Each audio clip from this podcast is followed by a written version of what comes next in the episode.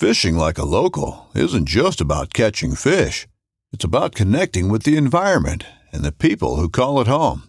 It's about hearing the stories and traditions that have been passed down for generations and sharing unforgettable moments with the people you meet along the way.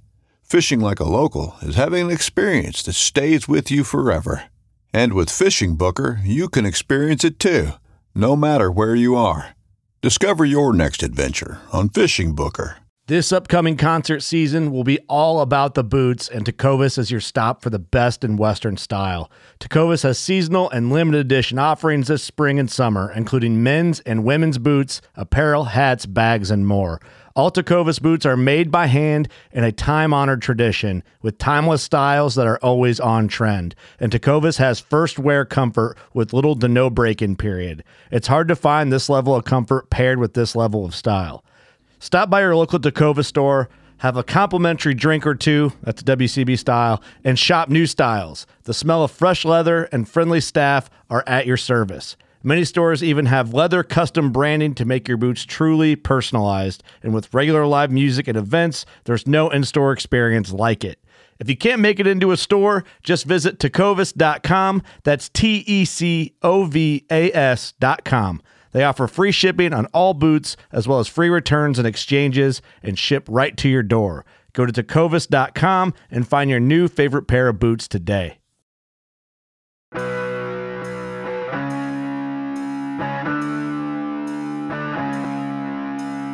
The Pope and Young Club wants to welcome you as we rally together to ensure our bow hunting opportunities for today and tomorrow. You've come to the podcast that believes in preserving, protecting, and promoting the passion for bow hunting. Join us as we strive to be the voice of today's bow hunter. This is the Pope and Young Podcast.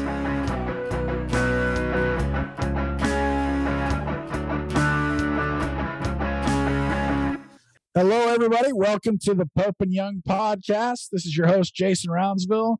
And as with me, as always, I've got Dylan Ray. Today, we have our, our guest on. Um, this is Tom Clum. He has done a ton of stuff for the club. He's done, um, gosh, you, you've done workshops at conventions and all kinds of things. So, Tom, welcome to the show. Glad to Thank have you. you. Nice to be So- here. so tell us give give uh if if we have any listeners who may not who may not know who you are give them a little background on you just just for some of our new folks Okay, let's try to get a snapshot. I've been in the archery business, started a second business. So I guess it was about 1990. Uh, it was a traditional archery specialist in a retail store. Uh, we moved to a big facility about seven years ago. We've got every kind of archery that you can imagine. Probably the biggest selection of recurves longbows in the world in one store in a retail location. Also, we've got a great tech shop with all the major brands. Uh, we have an archery range. It's a full. It's a, and we have a big retail presence with high end packs, you- boots, and a cutlery store, knife shop, and all kinds of hunting accessories. So where are you tom so we're in the Denver know area, Wheat Ridge, Colorado. It's in the Denver area. We're northwest suburban Denver, basically. okay Uh, yeah, And easy place to get to for people coming in town right off of Interstate 70, the the major east-west highway through Denver on the west side of town. Um, anyways, uh, I've had a you know I've been a, a bow hunter since 1976, or start, that's when I started. Um, that's that's a that's a couple minutes ago Yeah, a couple minutes Yeah. ago. Uh, last 17 years, I've had a pretty extensive education archery coaching. I got dialed into the USA Archery Certified Coaches stuff about 17 years ago and uh, gone through the whole process up to the level four experience, which is the Elite Coaches Developmental Program in Chula Vista, California at the Olympic Training Center, obtained my level four certification there. Um, different kind of guy, though, for a, a highly certified coach most all those guys uh, want to coach the next Olympian. I've always wanted to share this information with people like me, your average Joe Blow bow hunter, and uh, guys that just enjoy shooting a, a bow. Uh, primarily coach a lot of traditional archery. Uh, obviously, in our store, I coach a lot of compound shooters too. But uh, most of my life now, as, as I've reeled out the, the store to my son Dan, uh, most of my life spent coaching, I suppose. well and i know you've done um some seminars, I think, at the last couple conventions. Yeah, the, probably have missed the last two, but the two before that, uh, Okay. I did. Yeah, Doing my research, I, heard- I heard it was very popular and very well attended. uh-huh.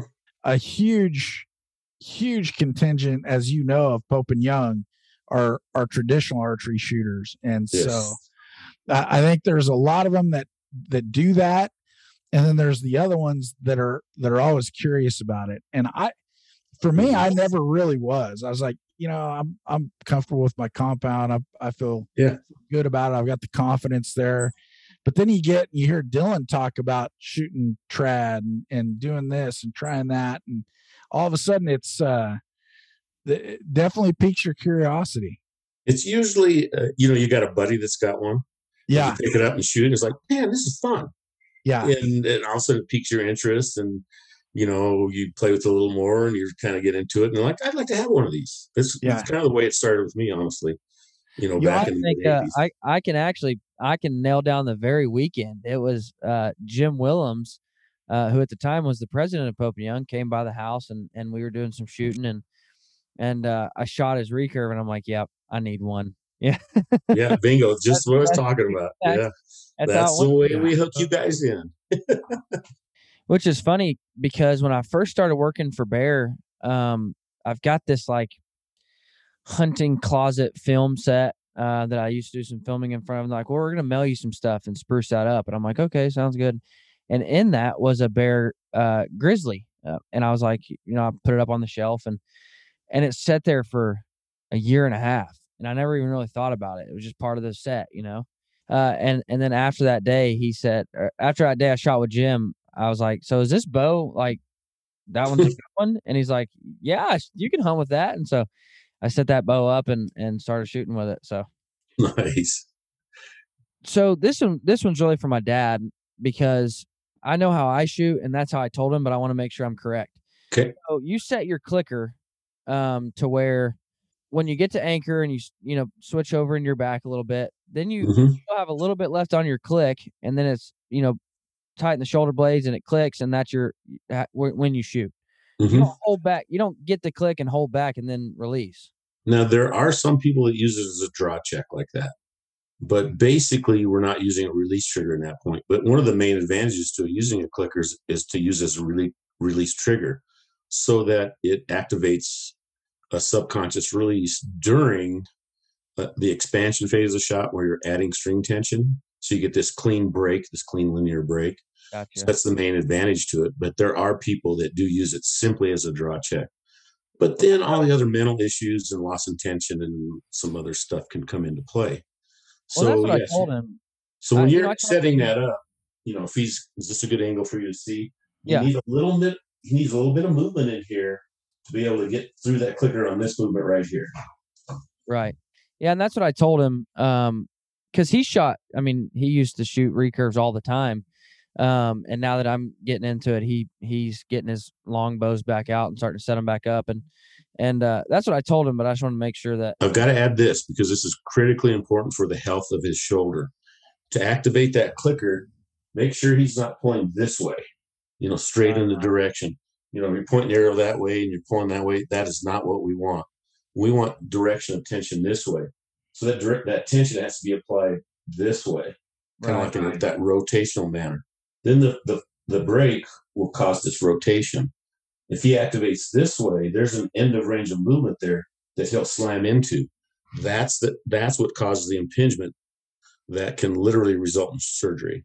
It'll start with a sore shoulder. You'll build a bone spur. That bone spur will lacerate a tendon. So, you know, as far as the clicker go, direction of tension, so to speak, is absolutely important for the health of that shoulder using a clicker. gotcha. I'll tell you what, I you know, for me, um, my I don't know, not necessarily introduction, but my yearning or eh, when I thought about trad was I was at a 3D shoot with a buddy and and I was shooting I don't know 80 pounds or whatever into these targets, and it was taking both of us to pull my arrows out. And and we actually shut there's a big group in front of us a whole really nice family great family. And and there were just two of us and they said hey you guys want to shoot through? And we're like sure do you want to clear your arrows they're like oh no go ahead And uh, so we shot the target and we go down there, and it literally took both of us to get my arrow out of that target. Yeah. And then and then they just walk up there with like two fingers and just pull all their arrows out. And I'm like, wow, now that looks a lot more convenient. yeah. Uh, It is. was- so anyway, that was uh that was for me. I'm like, you know, I'm a practical guy. I thought, hey, that looks that looks a lot better. Well, I'll tell you the the first time it ever crossed my mind. Um, there's a place, and it's a.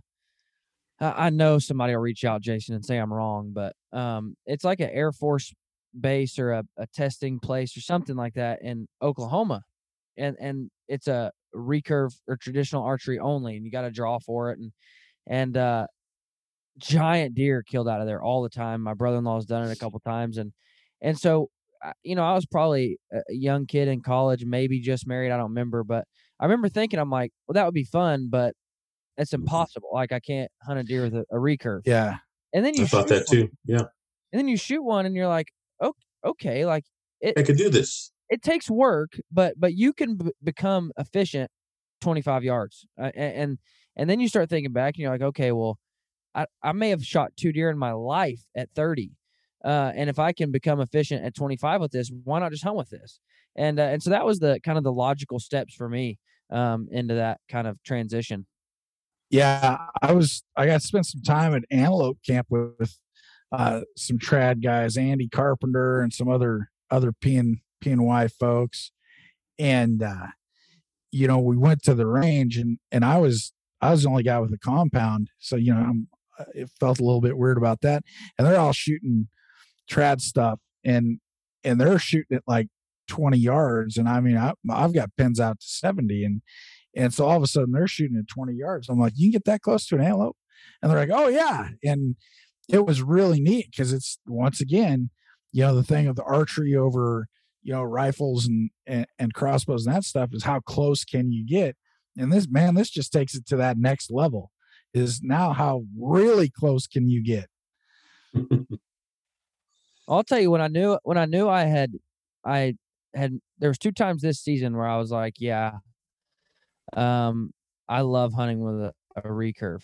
Uh, one of those was I ended up taking my compound to Oklahoma. I had just got the new uh, compound in from Bear, and I'm like, well, I want to shoot a, a deer with it, and so I took it to Oklahoma, and I shot a doe at like 12 yards, and I was like, after the shot, I was like, I would have felt much more comfortable shooting that with my recurve and Mhm. and that's when I knew I was like I had I had made the switch. And then another time, um, I was hunting with my compound again, and me and Jason kind of uh, let's dive into this with Tom. Um, but but I was hunting with my compound again, and I had a nice buck at like 17 yards. And I told Jason, I'm like, you know, had I had my recurve, I would have shot that all. Oh, day." yeah. And I wish I would have had my recurve. Like I wish, but it just wasn't. It wasn't a quality enough deer to shoot with my compound, if that makes sense. But I was Mhm. like, and then looking back all season long, because that was early in the season, I was like, I wish I would have had my recurve and I would have had a nice deer on the ground with my recurve already.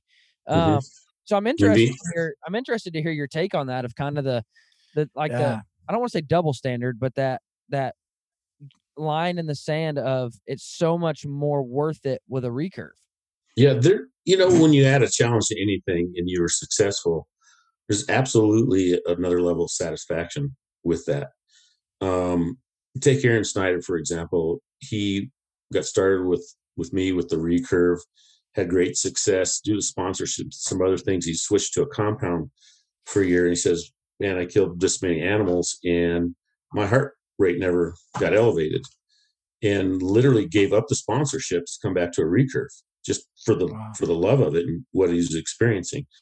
He talked about, you know, seeing so much more animal behavior because you know when you first see him with his compound, he said "They- they've been dead right there. But now I've got if it's a turkey, you're sitting on a turkey line, you've got to wait, right? And you get to see so much more interaction of the animals. You know, before at 60 yards, hunt's over.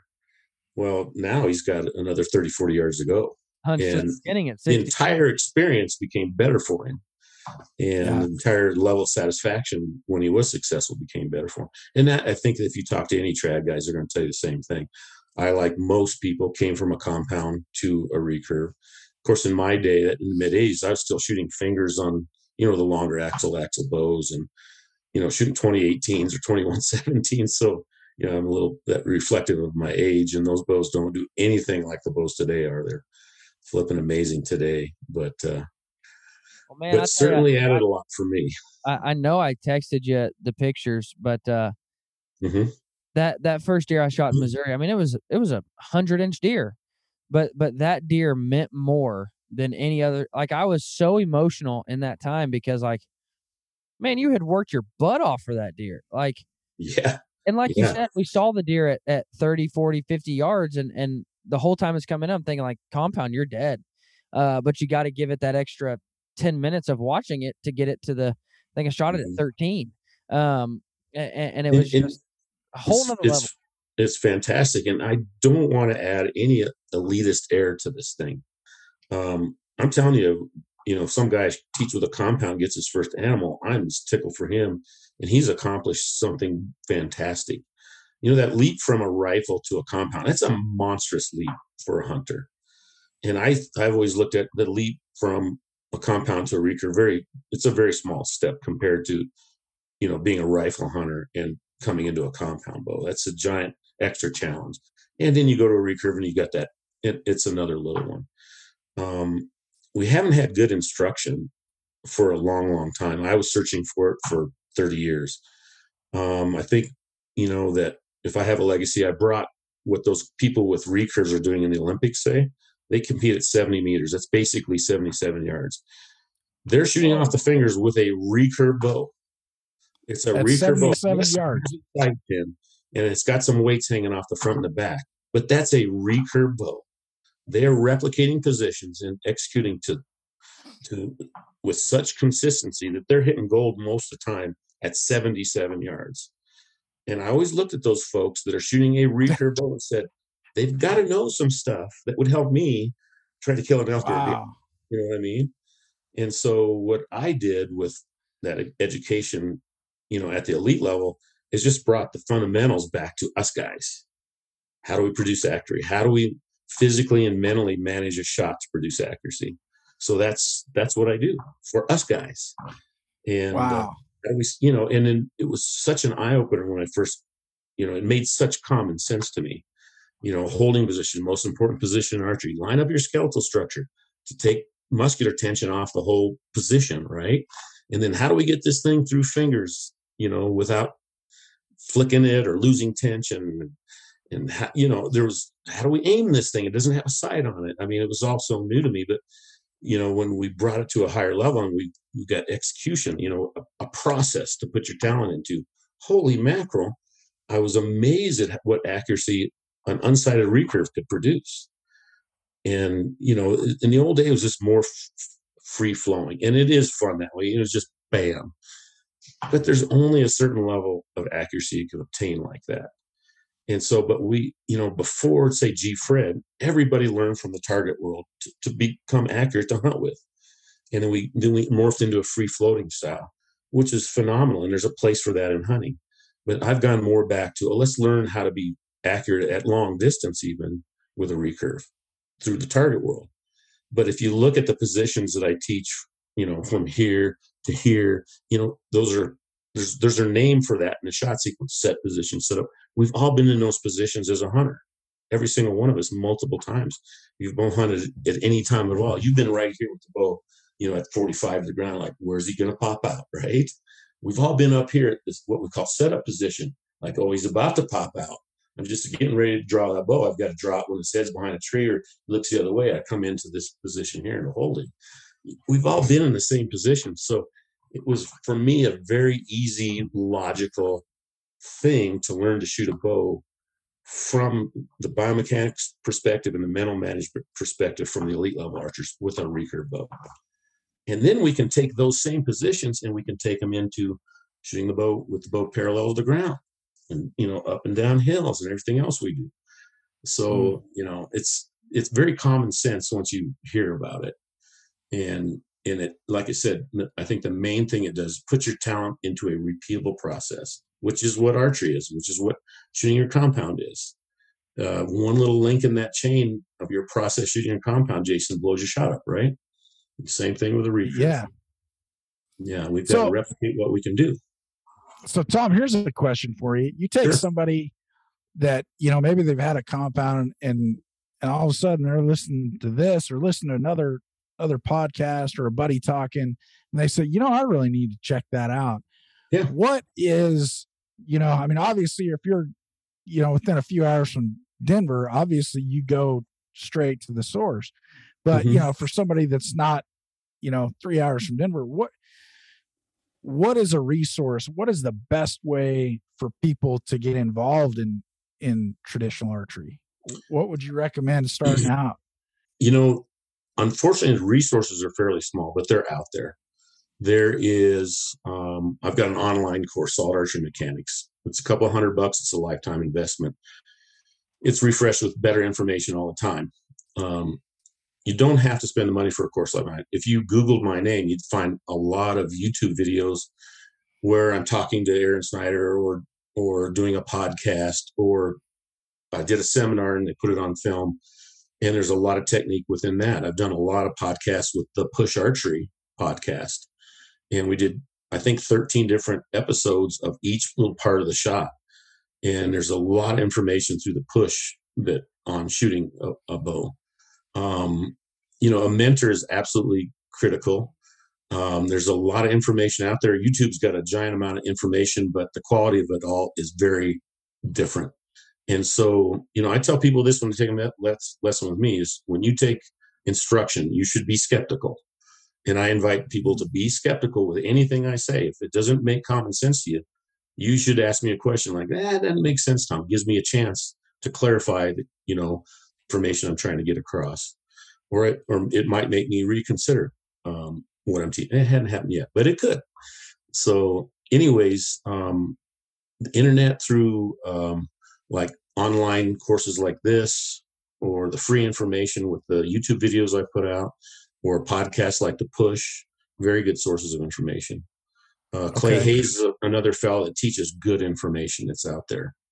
Uh, Rod Jenkins has got an online course, good information out there. Um, but overall, it's not like the compound world where there's a lot of good information. It's fairly narrow, and you really have to kind of weed through it. Unfortunately, our store, Rocky Mountain Specialty Gear, you can call us at any time. We spend most of our de- most of our days teaching people stuff. I mean, um, I review videotapes from guys all the time that don't even do business with us, just to try to get this information out there. It needs to be out there. he's tired of watching sports. videos of me, Jason. I can tell you that. I'm not tired of it. you know what i'm tired of watching videos of you and i'm on a podcast with you hey, I can tell No. you this though. Tom has probably answered more stupid questions that I've thrown his way than maybe. No, it's just all the questions we have to get the answer to because we we didn't come out of the womb with this information. you add up every hey. teacher, you add up every teacher I had in my school in my schooling, and I probably never asked as many questions as I've asked Tom. I enjoy it, Dylan. I enjoy it. so so dylan you're saying on, on the on the podcast that we have now you've asked tom more stupid questions than you've asked me yeah, yeah. oh my That's saying something, isn't it? whoa That's saying something. tom is a very patient man Very, very much so. Yeah, I get a kick out of it. We're always talking arrow tuning or my release went to hell or what's going on. I, and we chat quite a bit either through text or on the phone. you know that's my favorite um and i just want to throw this out there that's my favorite part of shooting as frustrating as it becomes at, at sometimes that's the joy for me in shooting a recurve is you get a compound you take it to a bow shop they tune it you're ready to go. But with a recurve you've got to put the time in like you've got to figure out Mhm. what is this bow like?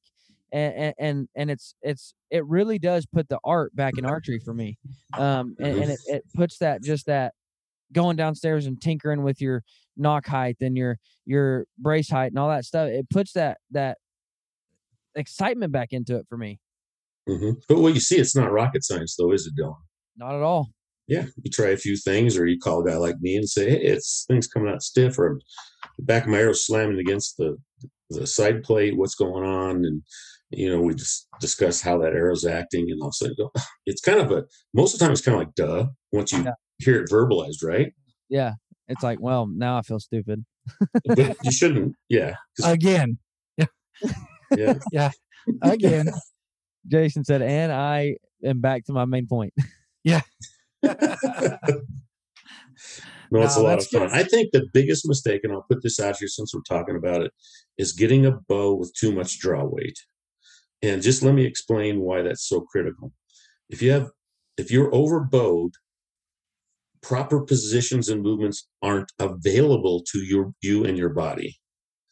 If you're compressed so much that your muscular system can't, the muscles that depress your shoulder and keep it low are not powerful enough to keep this thing from drifting up and that's harmful to your shoulder. If you have a little bit too much bow weight, the muscles in your back, maybe you can get it to the side of your cheek here, but you can't rotate here into an end of range of movement. You can't set up a good holding position. You can't get your skeletal structure in alignment. And then it's unpleasant. It's simply not as much fun if you're struggling against the weight of the bow. But Yeah. as far as positions, it's all about positions to movements to positions, right?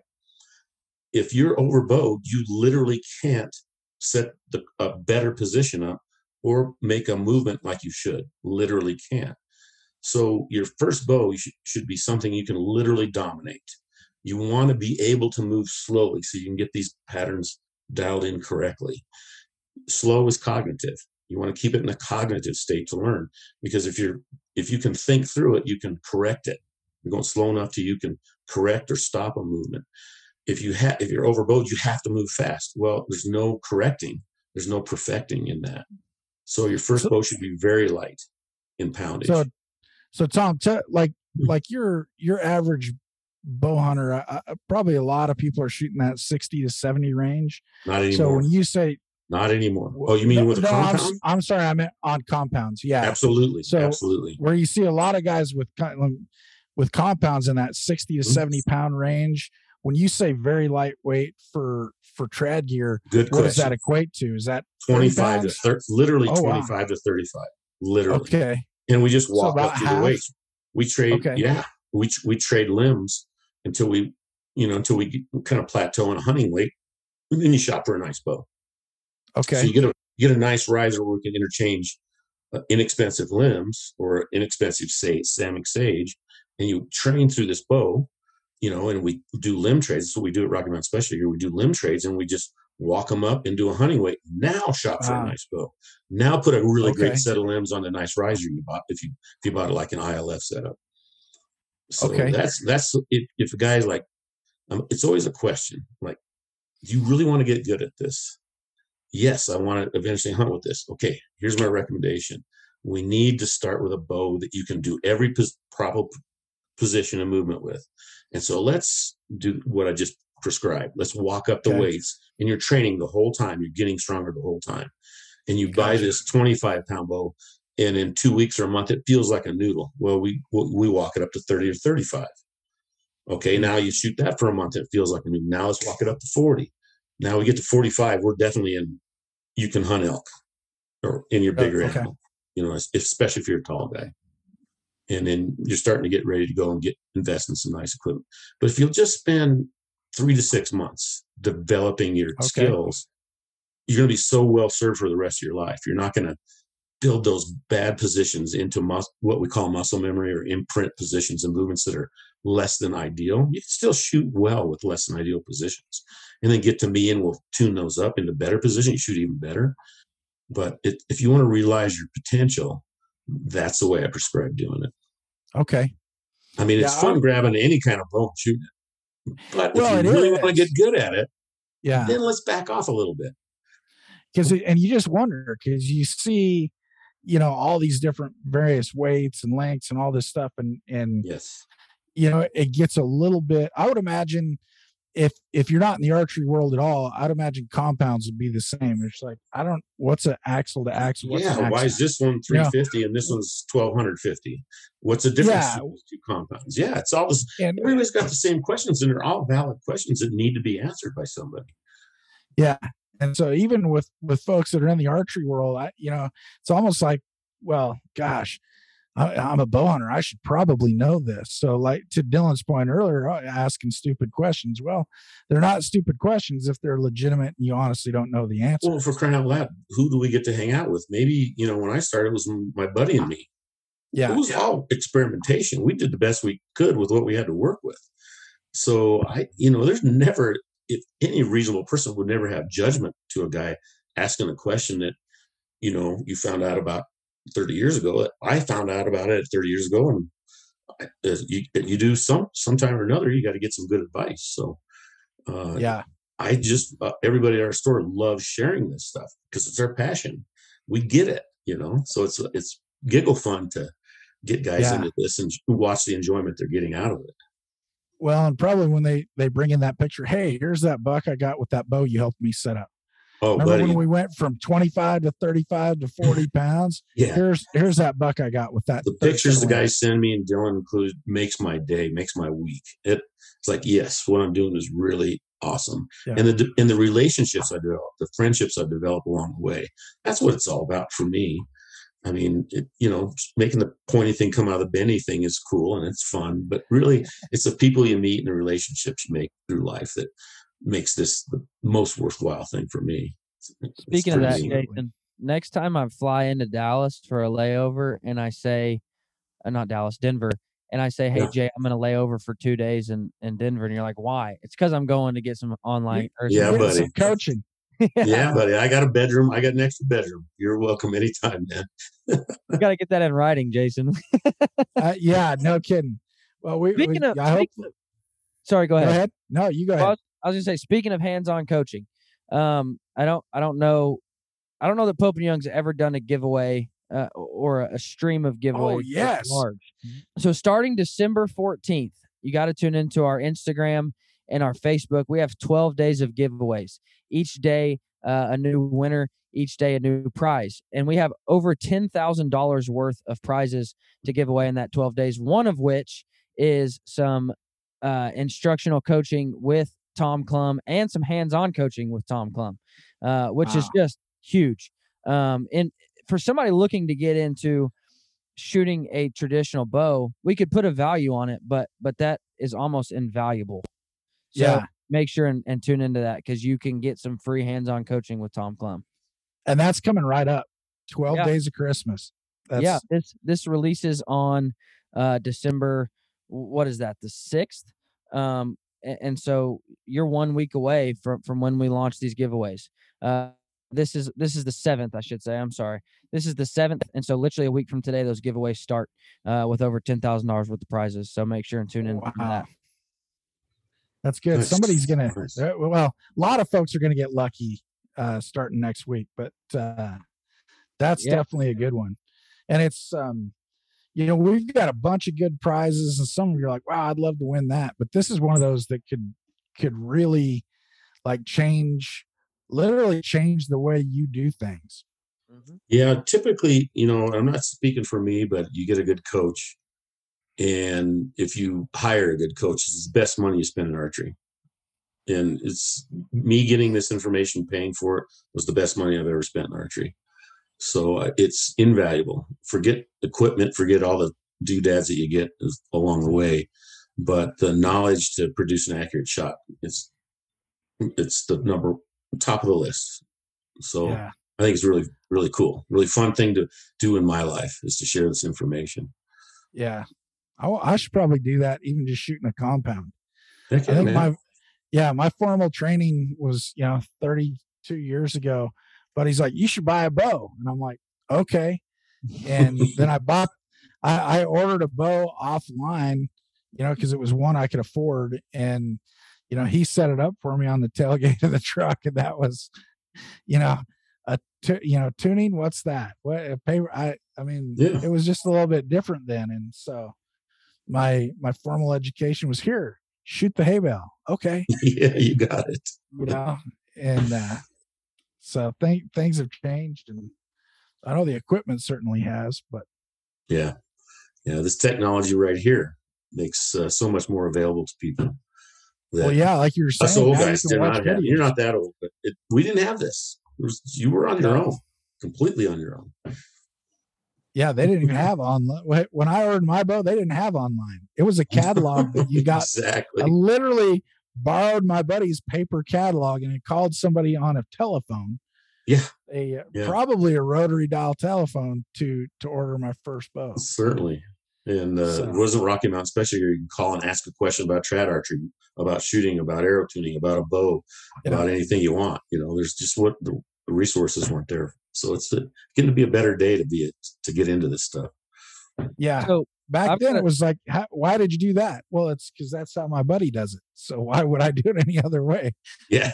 Now you can actually do the research. Now you can say, well, I was watching one of Tom Clum's videos, and Tom said, and then that's a little bit more valid than, well, that's because how my buddy does it. Gotcha.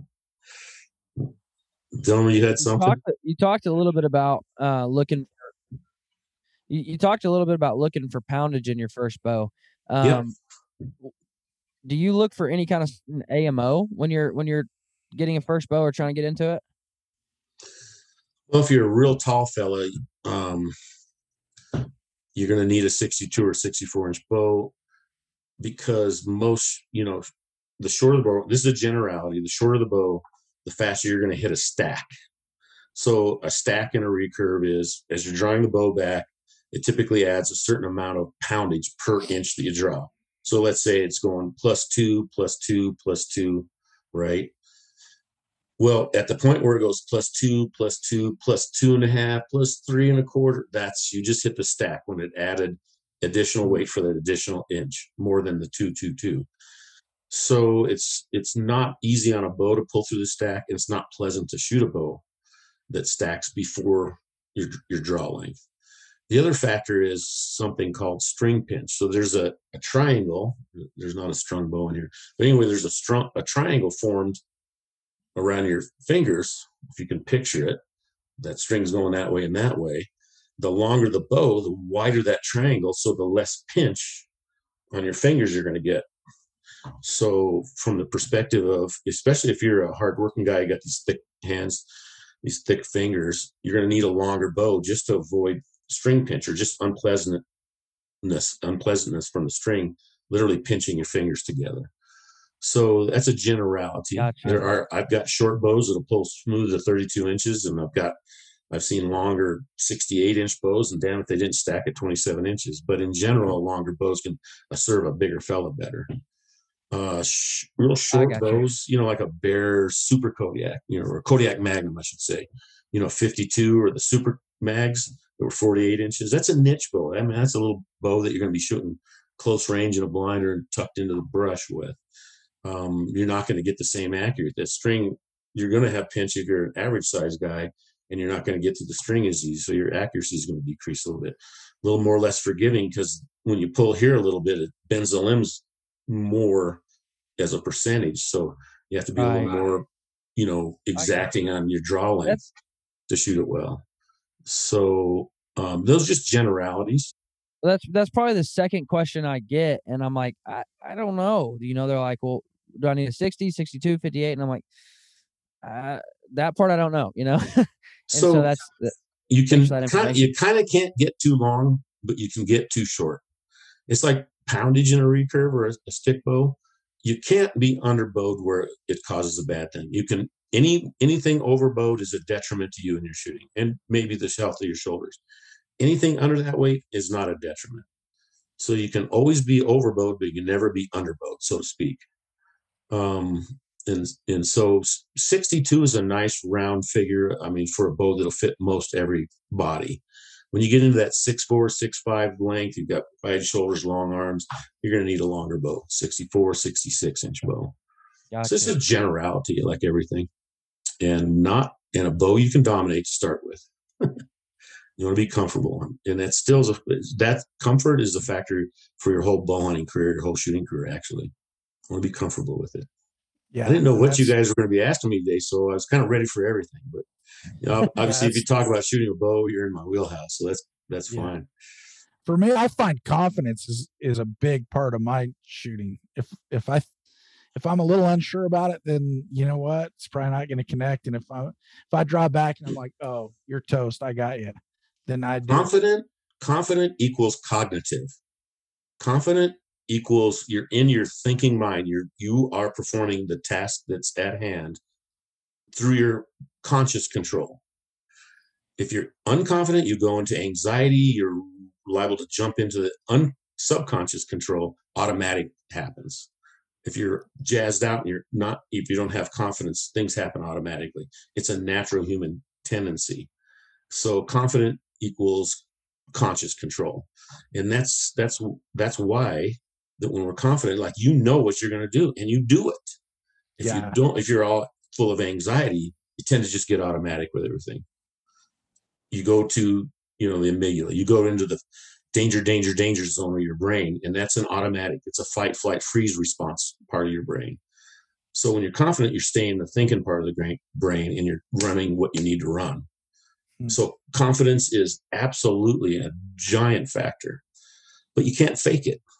It never works. No. You know, No. I'm going to be confident. That doesn't work. You get knowledge, you practice what you've learned, and you you do show yourself, yes, I can do it. And so, in a calm setting, in a conscious setting, with eh, some instruction, hopefully, you know, so you can do this to eh, you know reach your potential. You do this in a very cognitive. Eh, you learn in the cognitive mind, and then you learn what you can leave to the subconscious. But you have to learn also what you got to keep conscious. The finish of that shot is always the cognitive conscious part of your shot. You have to conclude your shot properly. The aim is taken care of by the subconscious. That's another thing that's hard to learn for guys. If you are controlling aim, how you conclude your shot is completely subconscious. If you realize that the subconscious will maintain your aim for at least three seconds, you can make a mental transition to conclude your shot properly or to run your trigger properly, wherever trigger you're running. So, I mean, these are the things that it's an everybody question. That's why I, I talk about, I beat this drum a lot as far as mental control and how we're finishing our shot. But you're, but back to your basic statement, confidence is absolutely king. And, but you got to put the work in to get it. You Yeah. can't fake it. Now, Tom, are you seeing a lot of uh, youth and ladies and and uh, taking up traditional Yes. are? So what we've seen lately is this kind of this resurgence of what's called bare bow shooting. It that's basically a target bow. It's like an Olympic bow without all the weights and the clickers and the sight pin. And so if you see the Lancaster Open or you see USA Archery added a bare bow division as a competitive venue now. And so that is really catching on. And I've got a few women in my store that are really getting good. We formed a USA Archery team. We registered a team Nice. and we're and we've got uh, we've got two women on our team right now. So it's it's it's exciting for me to, you know, to kind of support these shooters and and um, you know we'll have team practices and that kind of thing and and keep moving along and it's a lot of fun. But yes, we're gonna be adding a ladies' night league before long. Um, and because sometimes the women like to hang out with the other women to shoot, you know Yeah, uh, they need to feel comfortable in whatever environment they're in and we don't want to treat them any differently and unfortunately there are some shops that do you know yeah. Well, and it's and and you know I think sometimes from what I've seen, just being around shooting sports, it's not that they can't do it; it's just that they don't know they can do it, and Yeah. so you know it was if you haven't been exposed. I the first, and I'll, I'll use not that I'm a lady, but a very similar thing. First time I shot sporting clays, they I walked up and I'd never done it before, and they said, "Well, Mhm. you know what class would you register under?" And I was like, "Well, what's the lowest one?"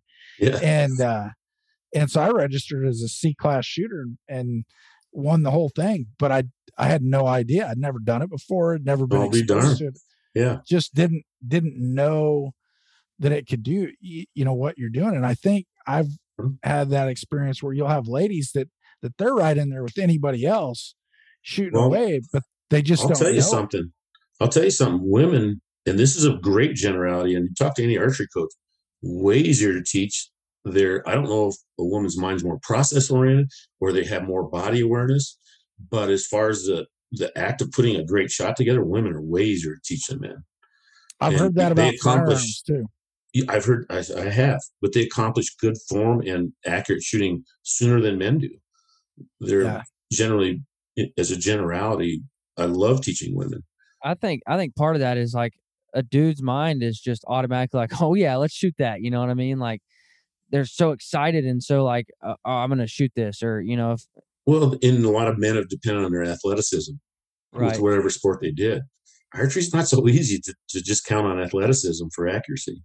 Right. But Yeah. uh, I don't know. It, you know, there's probably a bunch of factors, but in general, women pick up really great form or high level form much faster than men in general. I think it's the ego. They don't have that ego That's a getting in their factor, way, helping yeah. them get where they want to be. Yeah, that could be for sure. Well, that's But, uh, so top top tip. So if if you had to tell a uh, either a new bow hunter or an or somebody looking at getting into trad, what's what's the very first thing you'd tell them? Well, we got to find mentorship. Um, Okay. This is a really hard thing to do on your own. And I'd say, particularly out west, when you're talking about running up in the mountains in the wilderness, because there's a whole- other skill set to backpacking, say, or taking care of yourself in the mountains, keeping yourself safe. Um, mentorship is a big thing. I think most all of us had a buddy at least that they wanted to get into it with, or somebody that mentored us. It's really hard to find. So what if you're what if you're alone? Join an archery club. You'll meet other people there through our leagues and through our store. Just people coming in to shoot. I've seen a lot of guys partner up and end up being famous hunting partners. You know what I mean? And Yeah. just having a great time together. Uh, searching out the resources, getting listening to podcasts like this, and like having somebody plant the seed in their mind is like, oh, I don't want to pick up that 50 pound bow that I want to hunt with. Right? I need to start lighter so I can learn this. Or we just found a resource for podcasts or courses, or you know, we gave a little venues in there that start hearing what is a what's a technically correct shot all about? Where do I hear about that? You know, um, so point to the right place. Um, Rocky Mountain Specialty Gear, we're trad specialists. Everybody in our store grew up shooting a, a stick bow, or everybody on our, that side of the store. We have a compound side too, but grew up and hunts actively hunts with a bow, and we love just sharing this information that we've learned. And trust me, if I've got a customer and he's been doing some things I have, I'm picking his brain like crazy. I want to learn from him Yeah. you know it's it's just information sharing it's very satisfying so um it's really hard to start on your own but uh, you know i would say to um make yourself available to the resources we talk about today and this podcast obviously has now become i haven't heard um, others talk about this stuff but this one today we've pointed some people in the right direction Absolutely. Yeah. Well, that's, you know, as as you know, Pope and Young's all about, you know, bow hunting and promoting it and Yeah. and uh so bull hunting So- started yeah, more shooters we can get out there, the more hunters we can get out there and yeah and we want a big the, lobby the better off we are. Yeah. exactly Well, that's I'll tell you what, there's there's been a lot of good information flow here today. My brain's still processing some of it. I'm like, hmm, wow, that made sense. So that's just Yeah. how I I do things. you bet you bet but uh the the the poundage thing is is probably for me that's a, a big takeaway because i'm like oh gee i shoot you know if you're just pound getting into it compounds so And you know right. shoot a 60 pound recurve whatever Yeah. So- if you're thinking and- about getting into it, that might be the most important thing we talk about today. Yeah get a light bow that you can have fun with and learn form with. yeah Outstanding. well that's good well uh, tom one of the things that we ask everybody on this show is when you find yourself out out in the woods or on the mountain what is one maybe non traditional item that you find your in your pack or your pocket that you can't leave home without Non-traditional item. yeah so and, and that's that's not in the sense of the bow of the archery world but just you know everybody should have a knife but what's something that maybe is not everybody would have in their pack Hmm. I'm trying to think of what I've got in my pockets all the time. You know, Yeah. besides the normal stuff other guys might have, whether it be navigation or compass or uh, a cigarette lighter. Not to light a cigarette or light a fire, but for a wind detector is always in my pocket. And I don't, I, in all the years I've hunted with guys, I haven't seen too many guys with a Bic lighter in their pocket that they go and see where the wind's pointing. right so you don't use a little puffer bottle No, that lighter is, Okay. uh, you know, it's just always there, and I can start a damn fire. you know? you know you're not going to start a fire with a puffer bottle that's exactly. There's no other use for it. Um, I don't All know. Yeah, put me on the spot, we- but that's the first thing I came up with that's unusual that other people Okay. might not carry. Yeah. Well, we'll we'll have Dylan add that to the list. All righty. So we we've got a pretty good list going so far. I, Very good. I'm I'm not sure. Dylan, do you have a, what are your favorites if you had to pick the top couple? Um, bacon. Uh, Bacon's got to be at the top of the list. Yeah, I, you know, that just that was a uh, that was a world rocker when Justin told us bacon. That that was it, it was one of the first ones, and we're it's holding strong. I mean, mean, through all these yeah. episodes. Is this pre-cooked or has he got a uh, frying pan in his pack? no, No, this was actually when he was on the mountain. He Yeah. took a pack. I think it was was it dehydrated or some kind of bacon, and he said, it- you know, like what you can buy at Sam's, like the fully cooked stuff that you know. I- Yeah. Dehydrated stuff. And he said That's after a week on the mountain, eating nothing but you know little protein meals, he says, "Man, Yeah. some some bacon is just right." Well, that's awesome. So- I I can't have- think of where I can't think of where bacon wouldn't be just right. But so I agree with I'll, I'll um, usually carry a little extra weight with a stick of pepperoni and a block of uh, Colby sharp cheese. Okay, That's my favorite backpack, you know, snack hunt yeah, when I'm out there. I, I have a whole ever had an soft side cooler with stuff like that. Yeah, I love it. You ever had an uncrustable though? I don't even know what that is. Oh. Oh, new disciple, new Listen. disciple, right here. Uncrustable is uh the official tree stand snack of bow hunters across America. Run It to, your- is. run to your Walmart, go to your Okay. freeze section, and they have like little peanut butter and jelly sandwiches that are just little circles, but the the crusts are cut off Yeah, and uh, they're frozen, so like you can put them in your pack in the morning, and you know by the time you're ready to eat it, it's thawed out perfectly, and you've got a great little peanut butter and jelly sandwich. I ain't gonna lie, that sounds fantastic. They're great. Now, Yeah. now, couple of couple of tips that we'll throw out there because, uh, you know, Pope and Young is the bow hunters organization, and so as uh, Uncrustables are the official snack of bow hunting in North America, you know, we like to think of ourselves as the uh, the leader on this topic. Couple of of little little tidbits of wisdom we'll throw out there. Number one, several several of the guests have suggested that the packaging that comes from Uncrustables is Yeah. a little too noisy. It's a little crinkly.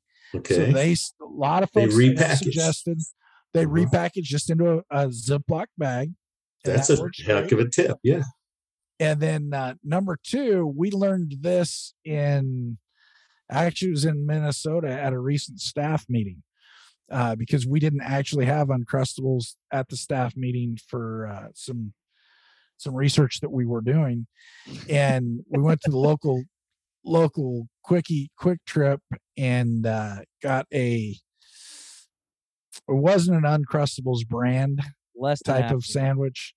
And so Uh, my you know i like to go you know I, i'm okay with going generic where you can yeah. but Stick with is- you know, Uncrustables.